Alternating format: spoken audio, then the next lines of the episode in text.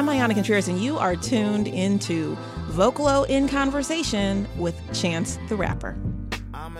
As we all know, Chicago, large city, third largest market. You've moved, but you came back and you've been you you stay here. Like you're here, putting the work in on the community side, on the activist side, helping, doing what you can to help with the schools, doing what you can to get people to the polls. You had that really nice Juneteenth celebration Yes, at your Juneteenth barbecue. That was the one. You know, and my That brother- was- that was some radical My brother was there greatness, too. yeah. Enjoyed it, and I with a lot of when a lot of artists finally get to their bag, they leave. But you, Chance, you stayed. You're here. Like, what keeps you here? I'm gonna be honest. It's also is a big part of it is that my uh, my resources are here. Like my family, my grandma, my aunts, all my family lives here, and I got two kids, um, and all my wife's family lives here too. Uh, but it is what's familiar to me, and it is what's, you know, it- it's just what I love. When I travel, like there's places that I have a good time in. I love L.A. I love New Orleans. I love Atlanta. I love Atlanta. Um, but you gotta say Atlanta twice. I, love- Yeah. I love Atlanta. That's why I like me too. no, it's, it's a very black city. Um, but I think like when when when I when I go to those places, I get to enjoy them as a visitor. I've only lived one other place, and it was Los Angeles, and it it got bad. So I just like I think I'm meant to live in Chicago. I'm meant to stay here. I want to die in Chicago when I'm much older, obviously. um, but uh, but like I I I I don't know. It just feels it feels like where I'm supposed to be. And I also don't knock anybody else for moving because mm-hmm. everybody's circumstances are different. There's some people that move for safety. There's some people that move because that is really what their job demands. Like my job probably does demand it, but I have gotten to a place where I can make most things happen from home and if I travel I just go for like 2 days. I'm like very much so a Chicago product. Like I really went to day camp every year. I really went you know, to school and high school, didn't go to college, like so I don't have like a, you know, like I've always done traveling as like a traveling type thing. Like I'm either on tour or on vacation, but I've never like lived anywhere else really other than LA. And like I said, not going back there. So You know, you're not the first artist I've heard say LA changed them. And I'm not saying it, it, it could be a positive, it could be a Oh, it negative. could be a lot of different things. I, I know some artists that went to LA and came back with blonde hair, mm. okay? That's what I'm saying. LA will blind you up. Be careful. Well, I was gonna say it's been. I know for me, I recently just moved to Chicago, and it was it was for this job, and it's been such an honor to be here on Vocalo. But like listening to you and Ayana, and you reading the excerpt like from her book Yeah. about your childhood and stuff, and you said you were a bad kid, right? So did you ever think this would all happen? Because I I googled. I'm not. I'm. I want to ask you if this was true. Someone said that before Obama was Obama and Chance was Chance, you had told President Obama, "I'm I want to be a rapper," Oh, and he said, "Word." yeah. Is that really? Yeah. It Is was that real? Yeah, that happened. I, I so uh I remember I was like uh so my dad used to work for Brock and when he ran for Congress, which was a long time ago, I was a kid, he lost. Um but my dad was his campaign manager. And this was like years and years and years and years ago. I was a little kid. Is this when you were bad? Is this the bad the bad stage? you know what? I don't think I was bad. I think I was Bad. just Who's like bad? Yeah, who's bad? You know what I mean? he was a kid. I- you know, I was young. You know? what it is is like there's like a we're all human right and so like when you're a kid the way that you look at adults is like they are perfect and like they've never been in your situation. Mm-hmm. And i think for some adults in jobs where they have to work with kids they give kids the space to be kids until their humanity kicks in and they have to be like i'm tired of this or i gotta yell at you or i gotta call your parents or i gotta and i was a kid that used to just wear on people's patience i think.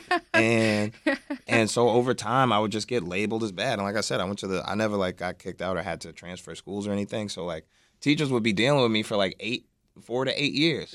So i would just get a reputation for being bad. And then it just like I forget what it's called, but there's like a scientific term for like, you know, one a a, a, a means getting to an ends, and that ends brings you to a means. It's like a I forget the word for it, but it was just like a cycle of of things, and I feel like, you know, if I hadn't had certain people in my life, like certain dean of disciplines, uh, shout out to Miss Moody or Miss Contreras or Miss, you know, uh, there's a lot of teachers that just like that that they would come to me and they'd be like, you know, everybody thinks you bad, but I know you're not bad. You're just bored. Just stop being bored. Just try. You know what I mean? a- He just had a big imagination. Well, here's the oh, thing. was. Okay, so when Coloring Book came out, it was really like fitting because I was like, he's one of those cats who was always coloring outside the lines because the whole mm-hmm. purpose of education is to teach you how to color in the lines and fit into the program. And he was like, I, I mean, I was the same way where it's like you're asking, why are these lines this? Can we do some other lines? Like, what if I add my own lines? Lines, yeah. you know and i think that's really what we're getting down to like what is good and what is bad like the well-behaved what do they say the well-behaved seldom change the world Yeah. But also like it's also the curriculum because I think I know like on all my report cards it was so funny because me and my parents recently like when I was moving we looked at all my old stuff. It says talks too much, talks too much, and like one of my teachers went to like the principal and it's like your child is HD like eight like ADHD, ADHD. yeah. I I, I, don't yeah no and they're like she talks too much and like they're like look at you now On the they radio. pay, they the pay you real. Oh, to talk they Oh, pay yeah. you to talk no, it's like you, you never know what someone is capable capable of, especially a child. And like you have to like recognize like a teacher's job is so important because they can build or break the confidence of a young child. They can create habits or like crutches. Like when you when you just said the thing about talking too much, it just brought back something like every year from the third grade till through eighth grade, when I was in grammar school, uh, I would be isolated. There, I would have an incident at the school where I was talking too much, or I got in a fight, or something would happen, and and the teacher would pull my desk from all the other desks and put me like in the back of the class, basically. And I'd be sitting uh, on a little island by myself, and that it used to like mess with me mentally. You know, the first couple of years, fourth, fifth grade, I'm like, man, both of these teachers was some but I, you know, now I'm going into junior high. I'm gonna have some real teachers. No, still the same stuff. But you know what it did? It made me like, as like a real like issue in my life. Like I have trouble with isolation or being alone. Like I I feel like I've done something wrong if I find myself alone for too long, or like you know I I I or sometimes like I think that that's the remedy to an issue if I'm if I'm feeling how I felt when I was by myself in those situations. I'm like the only thing that will help me is if I get back with my friends or back around certain people. And I I'm lucky to be able to be conscious enough to recognize that it comes from a specific thing, but it's like I'm sure there's so many habits or attitudes that are built out of a teacher's response to a kid misbehaving. Um, I did air quotes for people that are listening, but like you know that like could mess up somebody for the rest of their life. You know what I'm saying? And so I was lucky to be. The one thing that I could say is like I knew when I was bad, when I was good, because there was also a point in time in school where I was known as like a brainiac kid. And then I became the kid that was the dancer. Then I became class clown. Once you become class clown, there's no better title. You're always the funny. So I, I basically like, I, I remember times when they would be like, "You not graduating." And I'd be like, "You right about that?" They'd be like, "You're not gonna make it to the field trip." I'm like, "You right about that?" They'd be like, "You ain't gonna be no rapper." I'm like, "Hold on, There is a chance. I think I got this." I was Did gonna- you say there with is a chance? with that Barack with with that Barack thing? Was that the thing? Like you always were like, no matter what happens, like I feel like in my soul, like this is gonna happen for me. Like From day one. so, there's always that confidence there. Yeah. Well, what I so when I was really little, I used to dance. When I did my I, when I, when I graduated from uh, preschool, there was like a whole section in the program at our graduation that said like Chance the Rapper, you know, dot dot dot dot dot. On the other side, it said Michael Jackson dance because I did a a whole Michael Jackson impersonation when I was like four years old by myself on stage with the glasses and the leather jacket, all that. and I and I, but I was always performing. I used to do like I, I remember we went to a family reunion once and like a song came on. We were in like a big like banquet hall and I went and got on the stage and started dancing. Like I always felt most comfortable on stage and performing. So that was never something that I was doubtful of. I was always just like, how can I get more people to hear what I'm making? How can I create a, a base of people that will be attentive to what I have to say?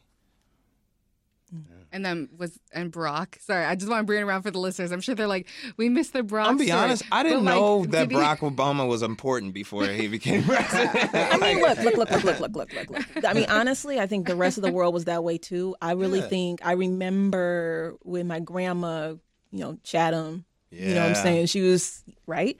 So she, I remember she was watching the Democratic National Convention, and he gave that speech. Yeah. The yes, And- we can speech. That's right. And I said, he's going to be president of the United States. She said, no, they'll never elect him. I'm like, oh, just watch. It was like four years after head of state. Like, Yeah. you know what I'm saying? Like, it was still a, a a concept for a whole comedic movie to have a mm-hmm. black president. So like, it was very like. Kind of like you know, like it's now you look at it in retrospect and it's like, of course, Barack Obama, that's our best president. Blah blah blah blah blah. We missed before there was a Trump, but like when I was a kid, mm-hmm. like there was no way. Yeah. There was no way. Also, his last name was Obama, was which weird. rhymes with, With Osama. Right. His middle name was Hussein. Right. Like it was a It lot of stuff where people were like, "There's no way he's gonna become the president." And like, also, I was a kid, so I think like I've seen that. I've actually seen the exact thing that you're that you're referencing online before about well, you know him responding and stuff. I feel like when he said it to me, I was probably. I probably had as much of a chance of becoming a famous rapper as he did becoming Becoming president. president. And y'all both did it. And look at us now. But you know what? Like that's another thing that really like inspires me. So many people who like really just by sheer will have made something happen. Like one of my close friends is Theaster Gates. Yeah, Who's done so much for the city. he's done so much city. for me too. Shout out to Theaster Gates. Yeah, he's a wonderful guy. So like I remember sitting with him one day and he said, "You know, from the time I was 13 years old, I knew I could do this." And it was something that I couldn't even tell people because sometimes people are programmed to tell a child that they can't do Straight up. something. And so thinking about that, it's like I'm so glad that your parents like supported you and kept that alive in you. Like I I remember we were talking about this. I remember when you were at the YOUmedia space and you said you're not going to college and you're going to work on the music. An announcement. Yeah, exactly. And and all all of us adult mentors, we were like, you know, we're programmed to say, no, you should go to school, you should do these things. And but we also knew how talented you were. You know, so we want to be supportive in any way we could. And then the next thing you said was my father said that he'll support me for like a year Yeah. to get it off the ground. A summer, yeah. Yeah. Oh, and I was like, oh, well, that's that's like the thing. And I'm not saying that your parents supporting you is No, the only is. thing, but it it's it's so no, huge. it's huge. That's radical. Yeah. What happened was me and my dad used to always butt heads. And when I say butt heads, I mean I used to get a lot of whoopings because I was bad. And I used to do a lot of crazy stuff. When when you said earlier, was I bad? I said no. that was in bad. school. Nah, in school, That's different. I That's wasn't different. bad. That's different. Around the time that Ayana's talking about, I was 18. And I they seem like these great parents too that just Yeah. are trying to raise a good kid. No, they were trying. Neither one of my parents finished college. Both of my parents come from impoverished backgrounds, and they both were what you would consider to be successful black people. Like they weren't millionaires by any chance, by any states, but they were, you know, they both had good jobs. They were respected in the community. They had a marriage that had lasted longer than 15 years. Like they were like, you know, seen as, you know, we still lived on 79th, but seen almost as like well-to-do black folks. And so to for for them to be having the only son and like all of my friends that graduated, even the the actual bad ones, to not have gotten into any schools or have any like solid plans on what to do um, after the summer was kind of crazy because there was a bunch of crazy stuff happening. I was supposed to, I didn't get to graduate. I was supposed to go to summer school so I could get my um, my online completion, but then I got I got arrested at summer school, so I didn't get to finish. So now I'm living at my parents' house, but also don't have a job. I also don't have a high school diploma yet, and and I'm saying I want to be a rapper. And my dad told me that I had till the end of that summer to find a job, or I needed to go to Harold Washington. And in my mind, I'm like, I ain't going to Harold Washington, so I'm gonna half-ass look for jobs. And I did, and I did not find no jobs. and so one day, my dad drives me up to. My mom drove me to somewhere that she said she was taking me, and then we look up and we're at Harold Washington. She's like, "I'm sorry, your dad told me we had to do this." Get there, my dad's waiting inside. I'm all messed up, and I end up signing up for classes. I'm so late that I can't even get any gen eds. Like I have a class called reading that's not an English credit. Like I have like all my classes are people that, you know, are trying to make up classes or, you know, get some classes so they can go to a real college and I'm there like not wanting to be there basically. So I went for one day to Harold Washington uh, Junior College or Community College and and never came back again. But I also couldn't go back home because my dad said, "Hey, if you come back here, you're either gonna do military or you or uh, or something else, but you actually can't live here." So I started living with a friend for a short period of time. And then one night we went out, and one of my friends got killed in front of me, and I hadn't talked to my dad in a couple months. But when that stuff happened, I was just so in shock about it that I called my dad for the first time in a long time, and he came and picked me up from the hospital. And I remember I couldn't sleep, and I was still like, you know, it was just a really messed up situation. And all my friends were away at college, so I didn't really have anybody I could talk to about it. And my dad came down to my room that next morning uh, with the laptop that I had left at the house, and he gave me the laptop and he said, "I'm gonna give, I'm gonna help you. I'm gonna give you um, till next summer." So it was about a year till the end of next summer to get this music thing started. And if it's not where I want it to be by that time, then you agree that you'll go to school. And I said, I accept. I'm with that.